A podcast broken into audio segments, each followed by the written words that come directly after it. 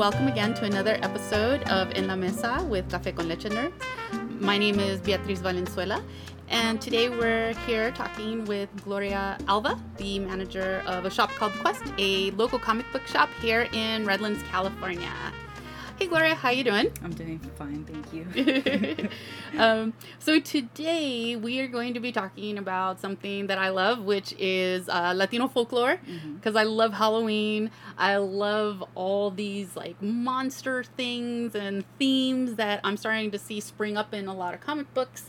Um, like uh, Border Town is a good one. You've got all these monsters that are coming over from their realm into uh, Arizona and Fantasmagoría, which is great. It's set in a uh, it's it's sort of like a Latino Tales from the Crypt, hmm which is totally awesome.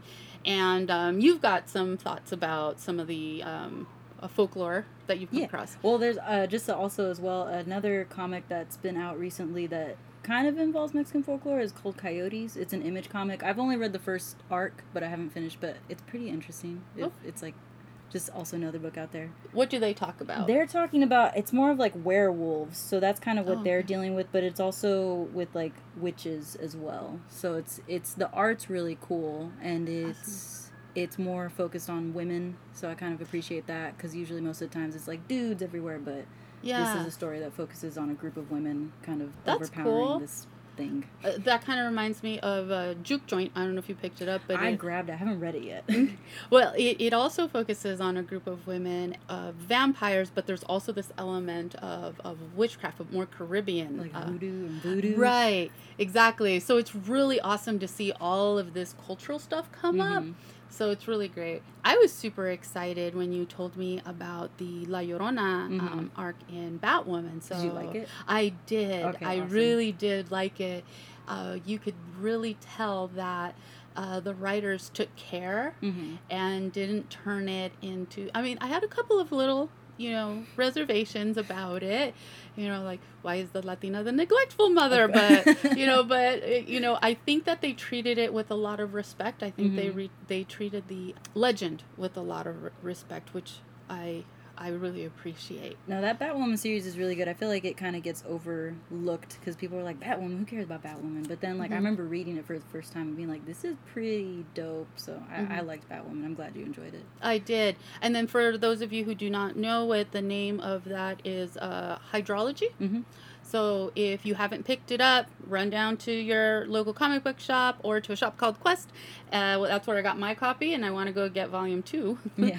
Because I was, I was like, wait, no, it, I, I need more. That's So how it always is with volume ones. You're like, oh, this is so good. And then you finish, you're like, oh my God, like, wait, what happens next? And then, yeah, you just get sucked in. right um, so yeah I, I really love that and um, kind of going back to border town Mhm. one of my favorite parts of, of the books and right now there have only been two volumes Mhm. out but my favorite is that splash page that gorgeous splash page where um, the god of the underworld is Mhm. sending everyone after the little you know the little chupacabra and he's got La Llorona and El Cucuy and El Silbón and all these other, and they're not just Mexican Mhm. because uh, el, Los Duendes, these are uh, mythical and folklore creatures from All over. all over Yeah. Latin America. So that's what really kind of pushed me to try to do something about the folklore in comics. Um, but you had one that you wanted to talk about. No, yeah, I wanted to talk about because at first when you had told me about like, oh, let's do Mexican folklore and comics, I'm like, crap, I can't think of anything. But then my favorite of all time like comic series is Hellboy, and I was like, how could I not think of Hellboy in Mexico? Because it's just the there's a time in like Hellboy's life where he he goes down to Mexico. He's sent there to kind of like deal with some stuff because like the basic premise of Hellboy is like he works for a like a department for the government called the Bureau of Paranormal Research and Defense, and what they do is like they go out and deal with like supernatural type of occurrences that happen in the world, and they kind of clean it up. So he's sent to Mexico because there's something going on, and I love Hellboy just in general because the creator Mike Mignola takes folklore from all over the world, like Mhm. Russia, Asia, South America, just North America, like all over the place, and he makes it work in one universe. Mm-hmm. And like I've I've always loved myths, legends, folklore. Like I've always loved that stuff. And for it all to work in one universe, it's it's so cool. And like in Hellboy Mexico, not just like so some of the stories touch on like Mayan. It's most mostly Mayan, uh, Mayan mythology, and but like when it comes to the artwork part of it, there you see that there's inspiration from like Aztec, like Aztec, Mayan, and even Inca. Like you see that stuff in in the artwork, and I just I love that because you also have artists like Richard Corbin, Fabio Moon, Gabriel Ba. Like they're they're all involved, and they're such great artists. Mhm. So seeing them involved in these stories, because this one, as far as like what it touches on, it's mainly I want to say like one of the I guess a Mayan bat god. That's what he's known as Camazotz. He's he's one of like the main villains, and it's just the artwork for it is so like it's beautiful because you see like just the way he's portrayed as like a Oh, huge wow. bat god. First he's a luchador, and then like he transforms into what like what he truly is is like a huge bat god, and it's just so cool. And it's I don't know, Hellboy is always so close to my heart. And the art really is gorgeous. And No, it- yeah. it's, it's beautiful. Oh, I, I love this luchador poster Mm-hmm. that they have of him. Yeah, because the the first story, if you were to get the trade paperback, it's Hellboy in Mexico, and it collects like when Hellboy goes to Mexico, he's gone for like a couple years, and he's just out there drinking, and it's like a mm-hmm. time of his life that is just kind of gone. And it's mainly because he goes down there to take care of stuff, but then he meets these three brothers who are luchadores and they have a vision from the Virgin Mary that's like, you guys need to stop wrestling. You kill all these like demons that are coming out because it's like the all of like the towns in Mexico are being taken over by the dead and witches and stuff. So the oh, brothers, wow. yeah, so the brothers they go. Yeah, they and when La Virgen tells you to do something, you know, you do what she says. no, yeah, so they they go and they start taking care of business, and Hellboy joins them. And then one night, one of the brothers wanders off, and he sees the devil, and then he's taken. And Hellboy has to like fight him at the like they go in like a as you could see like they go into a, a wrestling ring and they they're fighting and he takes them down and then after that everything's fine. But the rest of it is like Hellboy's just like well. That's really depressing because he was like my best friend, and he just goes into a drunken just coma.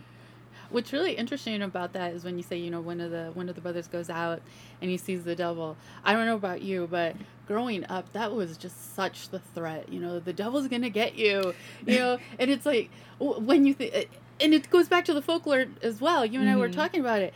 If you sit and think about the stories that we were told as kids, how screwed up they were. no, that's why I. This is like my mom. Like now because she's she's a, a changed a Christian woman. She like she. I tell her I'm like, mom, you said that if I was singing with my mouth full, I'm singing to the devil. Like, what does this mean? She's like, I can't believe I said that. I'm like, what? this is what I grew up with. Was it that much of a problem singing at the dinner table? it's just so funny that we have all these little nuanced um, beliefs and, and cultural things. But yeah, uh, what was really, I, I think one of the reasons that La Llorona really, really spoke to me growing up is that for most of my young life, we've always lived near water. mm-hmm. So, and for those of you who don't know that the story of La Llorona, she uh, was a woman who uh, found out that she her husband was cheating or was going to leave her, and so in a fit of of jealous of rage, she took her children down to the river and she drowned them. When she realized what she did, she then killed herself, uh, which sort of made her doubly cursed because you you don't kill someone, especially not your children, but then you don't kill yourself. So then she was cursed to wander, you know, the earth, Crying. crying and looking for her children. And if you were out at, after bedtime Mhm. and you you and if you heard her, that was it. Done. That's the last thing you heard. And I remember, you know, being told. Come inside the house, or the Llorona's gonna get you, you know, or the, the, The other cucuy. the cucuy's gonna get you, or the man with the sack, Mhm. which always always sort of brought back these these thoughts of cartoons, you know, with like the robbers and just a bunch of kids and in like some evil Santa Claus, uh, Krampus type character. Okay, sorry. no. Do you have any other um, connections with some of those kinds of stories from when you were growing up? So my mom would like I think I told you before that my mom had mentioned uh, La Llorona to me, and so she never besides like all the devil stuff that she would tell me that it's like oh you're doing this it's for the devil and I'm like okay. so there was a lot of that, but I think it was because I had asked her about La Llorona because you see you see that story told kind of here, but it's not presented as La Llorona. It's just something as like, oh, this woman murdered her children. But it all came from that. So it's like she, I remember she told me about that before, but I was always just the devil. Yeah. it was because it was never about the cucuy. Because she, I remember she had told me about that too, but like, I've always had a weird fascination with like the supernatural stuff and the occult. So I think that she knew that that didn't really scare me, but the devil did because we were raised very Catholic and. Mm-hmm went to church all the time. So that's that's kind of what I mainly was always threatened with. Yeah, that. Diablo. that yeah, that was that was always super scary when I was growing up. Um, it, uh, if we could, I kind of want to talk a little bit about. We touched on it was Fantasmagoría, mm-hmm. which I loved it, and I think it's a great book to pick uh, pick up for people who maybe don't have the patience to wait a month to mm-hmm. see what mm-hmm. happens next. You know, maybe some people wait for the trade. Yeah. But this is an awesome way to get three complete stories with amazing art and great stories in one shot about some scary, spooky, you know, folklore stuff. Mm-hmm. Um, you picked it up already? I didn't get a chance. I flipped through it because I remember I ordered the copy and I, I flipped through and I was like, "What the heck is this? This looks really dope." Because it looks it the way it's presented is just like classic Tales from the Crypt. Like even the cover and you flip through it and you're like, "Okay, these are short stories." And I like I really appreciate one shots because yeah, you get those people who like they can't get monthly books or mm-hmm. it's like they they walk in and they want to get something quick to read and they don't want to buy a trade, but the one shots like that's a perfect way to to show people comics and to get them into something that's really cool. And also, Fantasmagoría is really unique, mm-hmm. and I I really appreciate that because I have gotten a lot of people asking like, oh, do you have any comics like with Mexicans or anything related? And it sucks having to tell them, no, not really. It really sucks. I appreciate everything that is currently happening. You mm-hmm. know, especially with. Um, Black Panther mm-hmm. and seeing all these people of color starting to be recognized. But I know that um, in talking to people, it's still really hard to come up with Mexican superheroes. They're out there. Um, or even just Latino superheroes. Mm-hmm. They are out there, but the difficulty is, is most of them are not very well known um, I think the average person on the street, I've had this conversation with people before, and they say, "Well, what are you talking about? The Blue Beetle?" I said, "Who knows the Nobody Blue knows Beetle?" It. I mean, I, he's he's known if you're in the yeah. circle, but he's not a Spider-Man. He mm-hmm. is not a, uh, a Wonder Woman. He's not he's not of that. He's not a Hellboy who mm-hmm. is not from the big two. Yeah. You know, he's not one of those characters. So when you do start to see an America Chavez and Miles Morales, mm-hmm. that gets to be really exciting. Oh yeah. So to have a book like Fantasmagoría with the upside down, you know, exclamation point in the title mm-hmm. and um, a luchador on the on the cover, it's awesome because that is instantly recognizable mm-hmm. as me. That's me. You know, yeah. that's me on those pages.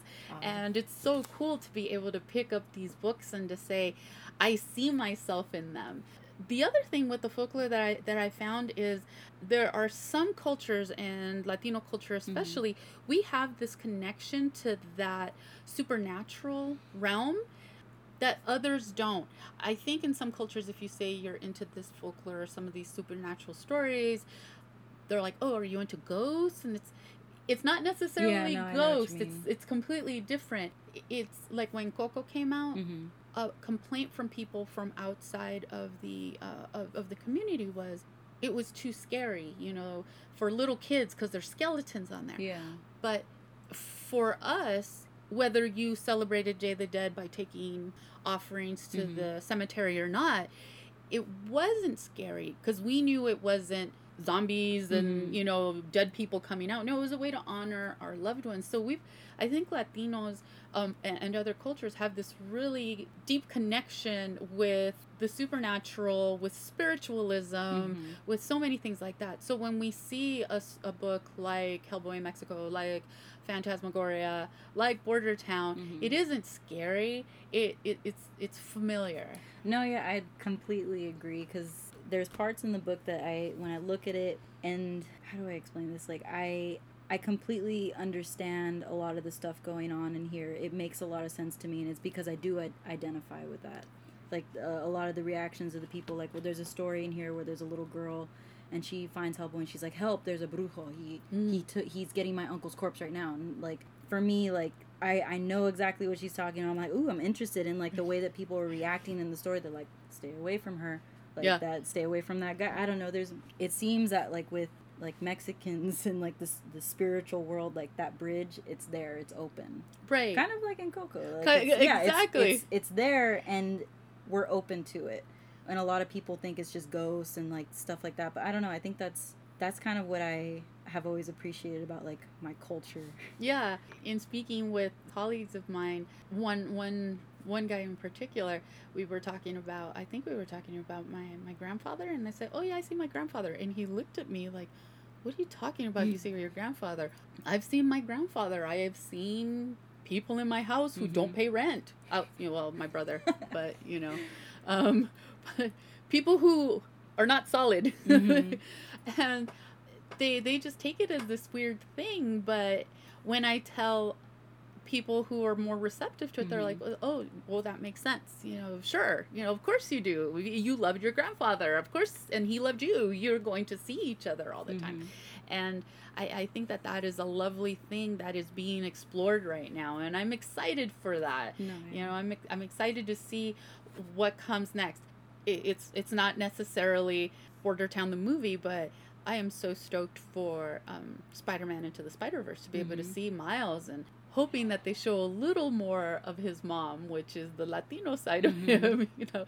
But I want to be able to see some of that. So uh, I appreciate all the things that are coming out right now with the books and no, stuff. for sure. Like I, I see, like I feel like recently it's been a lot of like women getting into comic books and now i'm just waiting for the culture too to get in there yeah so it's like all we need is more latina creators and stuff like that that would be so cool and the cool thing is is that we are seeing Latina creators in the indie market. No, which yeah, I'm sure, sure, you've seen that. No, yeah. um, and of course, that's always where um, the the people who can't get through the, the big doors, mm-hmm. you know, they find their own way. They make their own windows. They so they are out there. So for anybody looking for those artists, they are out there. They're a little harder to find, but once you find them, it's amazing. Mm-hmm. It's so amazing.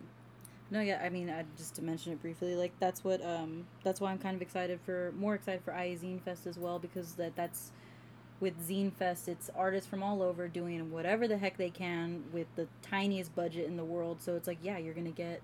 I know I have some Latinas and Latinos coming in, and it's gonna be awesome. Well, tell me a little bit about IE Zine Fest. Um, hope I, I don't know if we'll get it up in time, but let's let's hear a little bit no, about that. Uh, so IE Zine Fest is going to be we we host it every single year. It's uh this is our seventh annual IE Zine Fest. Um, zines are just kind of a quick explanation. It's a like a magazine, so it can be anything you want. It could be a small magazine that you make from a single sheet of paper, and it could have poems. It could have art, photography. It's whatever you want it to be, and a lot of us start out because I'm a creator as well. A lot of us start off like two bucks yeah. If you buy it, if you make money, dope. If not, I only spent five dollars to make all these things anyway. So it's it's just trying to get out there. So with this year, I'm really excited just because I feel like I got a lot of awesome people coming, a lot of awesome vendors, and it's just really I I enjoy it because it's like I, I love meeting all these people, all these artists, and then it's also really cool because the community can see like younger artists, even kids, they see this and they're like, hey, I can do this too. And like I've met plenty of like kids because especially working at the shop like you see a lot of kids uh, the same kids. And I, I met a lot of them and they're like i want to make a zine. And i'm like do it. Bring it. Show me. Like that's awesome. yeah like I, I want them i want kids and everybody adults to you can all be artists. You just got to do it. Yeah all right and, and, with that we will wrap up this episode of en la mesa with cafe con leche nerds and thank you again gloria for joining us